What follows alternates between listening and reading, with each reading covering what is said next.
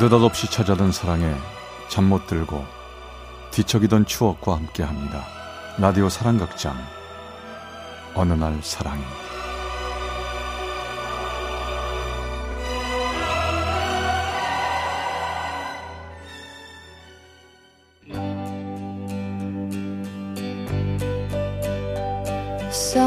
사랑의 체험수기. 어느 날 사랑이 제 390화 그대와 함께라면 Then like flowers in summer 아, 아, 아, 아, 자기야, 이거 좀 잡아줘. 저기. 아, 아, 아 그냥 내버려둬. 내가 옮길게. 아, 아니, 아니, 아니야. 아, 손잡이를 잘못 잡아서 그렇지. 이렇게 하면, 아, 나도 들 수 있어. 저기. 아, 글쎄, 그냥 두세요. 다쳐요. 아, 그렇게 힘도 못 쓰고, 어? 게다가 우리 공주님. 마음도 엄청 여린데. 이 험한 세상 어떻게 헤어나, 헤쳐나가며 살지? 야, 정말 걱정된다, 걱정돼. 아, 뭐가 걱정이야. 자기가 있는데. 눈부신 햇살이 비춰도 제게 무슨 소용 있겠어요 이토록 아름다운 당신만이 나에게 빛이 되는 걸 그는 중학교 때부터 지금까지 평생 끊어지지 않을 인연으로 남을 내 단짝 친구의 오빠입니다. 친구의 오빠가 처음으로 나에게 편지를 보낸 건 고등학교 때였어요. 이게 뭐야? 우리 오빠가 너 주래. 너희 오빠가 왜? 그게 너랑 나랑 찍은 사진을 보더니 뭐 첫눈에 반했다나 뭐라나. 뭐 연락하고 싶대. 음, 오빠 서울에 있다며. 응, 주말에 왔다가 또 갔어. 혼자 서울 가서 고생 많은데, 야, 불쌍하니까 가끔 답장이라도 써줘라.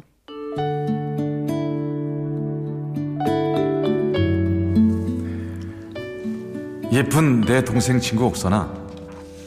공부 열심히 하고 밥 잘 먹고 무럭무럭 커라. 이 오빠가 해주고 싶은 게 많다. 편지 잘 받았어요.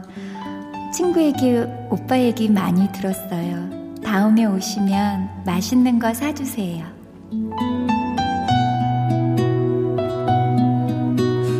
아, 네 사진 한 장 가져오는 건데 혹시 사진 한 장 보내줄 수 있니?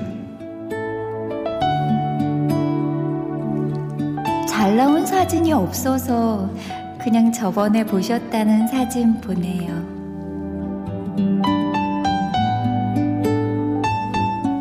오빠, 다음 달 첫 번째 주에 내려갈 거야. 먹고 싶은 게 뭔지 생각해놔.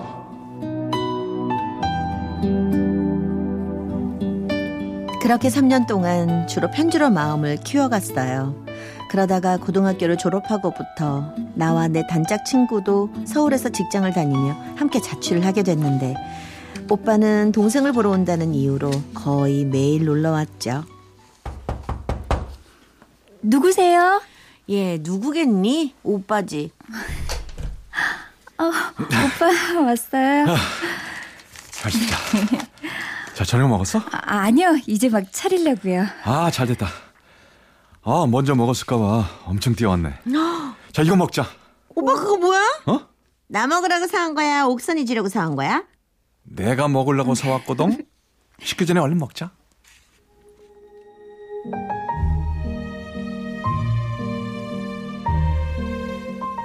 언제나 두 손 가득 맛있는 걸 사다 주던 오빠.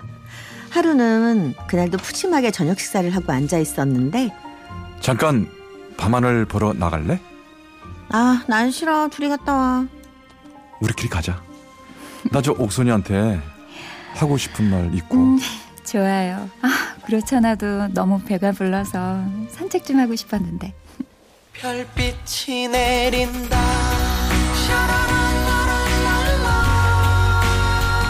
수많은 별들이 반짝반짝 빛나고 바람도 시원하게 불어오는 초가을 저녁이었어요.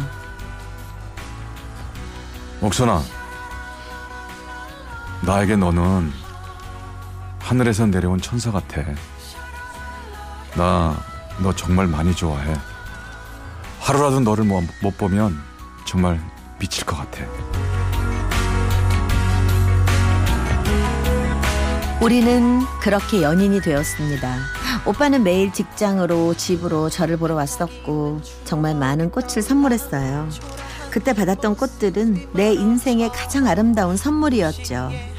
그렇게 5년 동안 연애 끝에 우리는 하나가 되었습니다. 식구들이 나랑 결혼하는 거 별로 좋아하지 않았지? 마음 쓰지 마세요. 친구 오빠는 불편한 사이라고 그러는 것 같은데 우리 가족들이 아직 오빠를 잘 몰라서 그래요. 지갑도 변변치 않아서 그렇겠지. 이해해. 너 힘들게 할까봐 그러시는 거니까. 하지만 살면서 괜한 걱정이셨다는 거 보여줄게.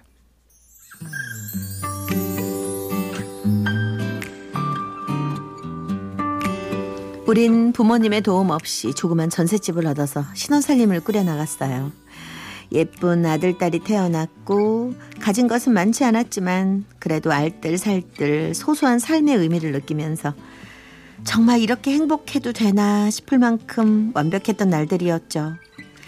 그런데 아이들이 커가면서 남편은 술을 많이 마시기 시작했어요.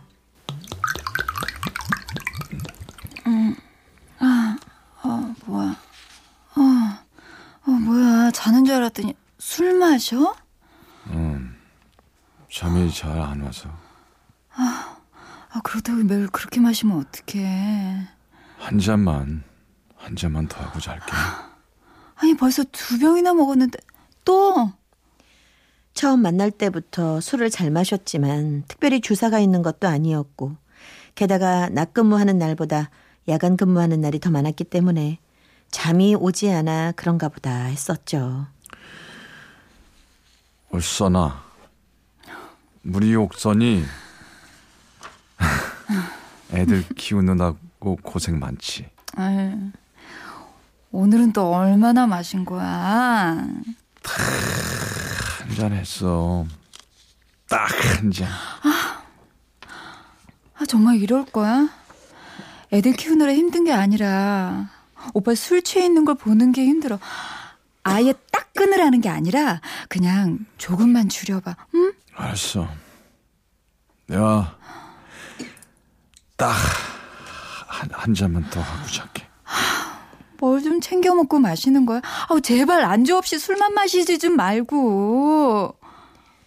매일 술을 마셔대는 남편을 보면서 잔소리를 하는 게 일상이었지만 그게 그렇게까지 큰 문제가 되리라고는 상상도 못했습니다.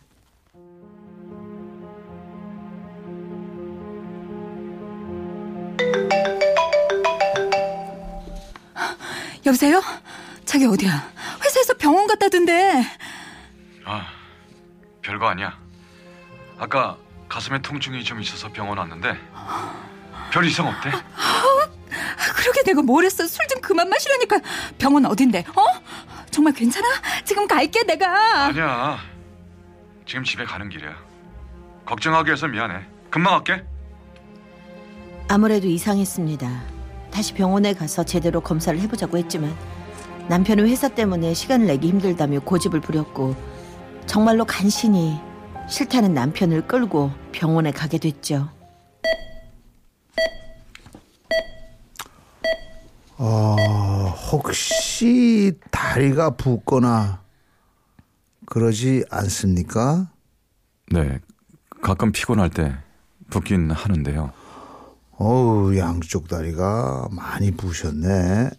피부도 상했고, 혈색도 좋지 않고, 아무래도 큰 병으로 가셔가지고, 복부 초음파랑 위 내시경이랑 다시 해보시는 게 좋을 것 같은데요. 아, 아니, 왜요?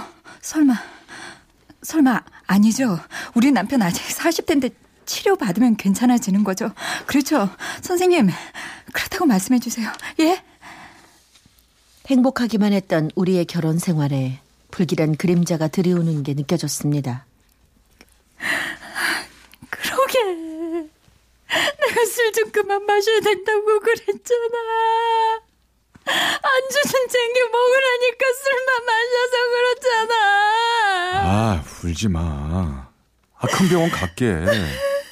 아, 가서 별거 아니라는 진단 받으면 되는 거잖아.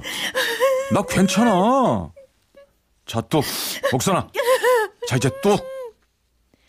남편은 약한 모습을 보이지 않으려고 애썼지만 검사 결과 남편은 간암 3기. 그것도 알코올성 간암이었습니다. 그래도 색전술 치료 받으면 희망은 있대. 그러려면 간 수치부터 정상으로 잡아야 된다니까. 여보, 약 잘 먹자. 어? 앞으로 술은 절대로 안 돼. 아, 알았어. 걱정 마. 간 수치 잡고 다 이겨낼 거야. 그런데 자, 자기야 이, 이거 봤어? 그게 뭐야? 아, 아까 우연히 찾았는데 우리 큰 놈 사진. 아, 정말 이때 진짜 귀여웠는데, 그지? 지갑에 그 사진은 또 뭐야? 이거? 어, 이거. 이거 당신이 처음에 나한테 준 사진이야.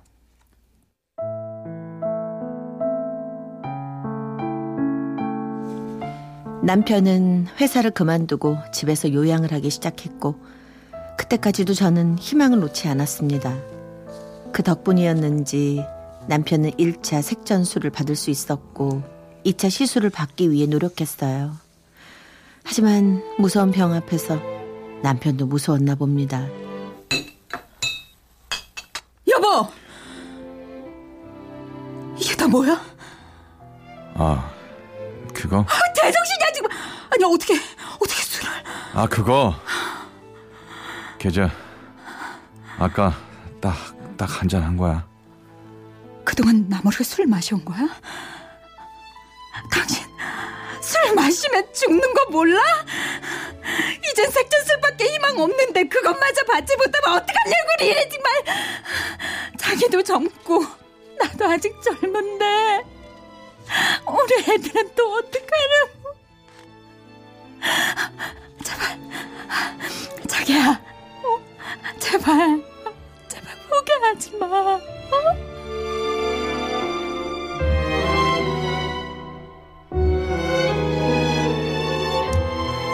2차 색전술까지 마쳤을 때 더 이상 종양이 커지지 않는다는 의사 선생님의 말씀에 다시 또 희망을 가졌습니다. 그런데 그 희망은 그리 오래 가지 않았어요. 어디 갔다? 어.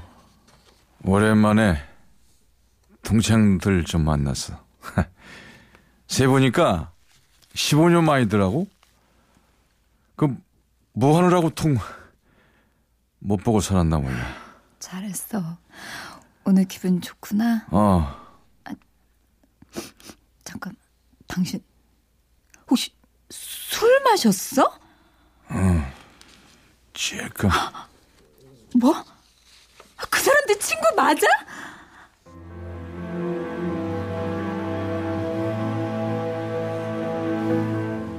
남편은 부쩍 친구들을 자주 만나기 시작했고 친구들은 남편이 그 정도로 심하게 아픈 줄 몰랐습니다. 아빠 잠깐 나갔다 올게. 아빠 안 나가면 안 돼요. 아빠가 나가면 또 술 마실 거잖아. 아빠, 제발 술 마시지 마요. 그래. 아빠 술 안 마셔. 친구들만 보고 올 거야. 저와 아이들은 남편을 뜯어 말렸지만 남편은 삶을 포기하기라도 한 듯 술을 마셨습니다. 술 때문인지 아파서 그러는지 가늠을 할 수 없는 신음 소리를 내고 돌처럼 몸이 딱딱하게 굳어 응급실에 실려가기를 여러 번. 여보.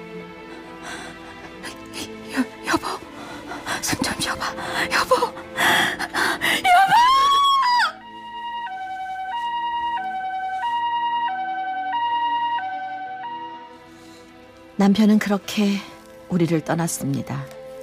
우리가 살던 집이 재건축된다고 그렇게 좋아했으면서 새 집에서 살아보지도 못하고 보고만 있어도 웃음이 난다고 했으면서 아이들 커가는 걸 더 보지도 못하고 2014년 5월 먼저 가버렸습니다.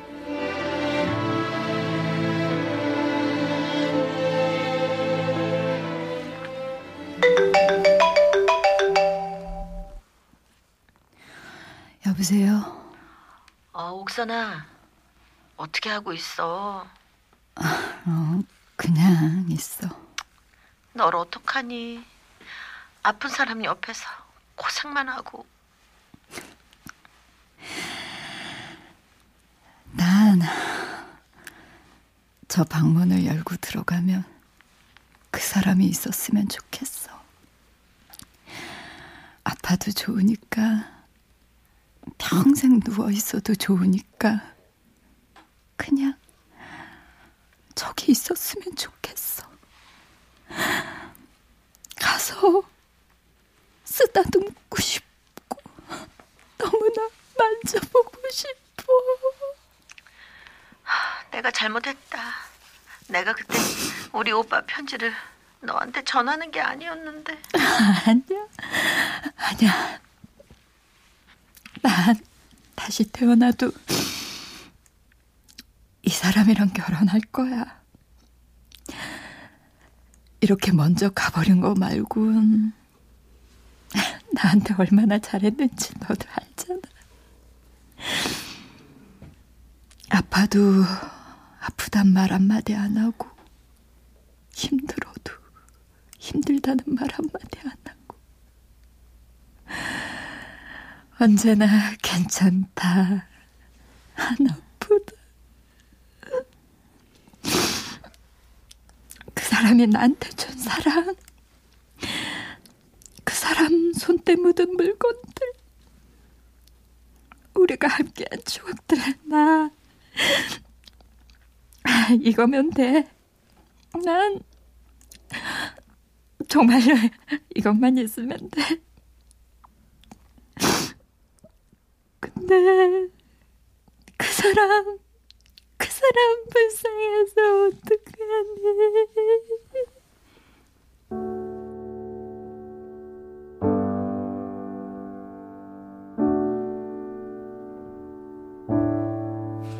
마음이 허전하고 힘이 들거나 남편이 보고 싶을 땐 남편을 만나러 벽제에 갑니다. 비록 이제는 쓰다듬을 수는 없지만 언제나 나를 지켜주고 있다는 걸 느낍니다. 우리 옥선이 마음도 엄청 여린데 이 험한 세상 어떻게 헤쳐나가며 살지? 걱정이다. 걱정 말아요. 난 괜찮아요. 당신은 언제나.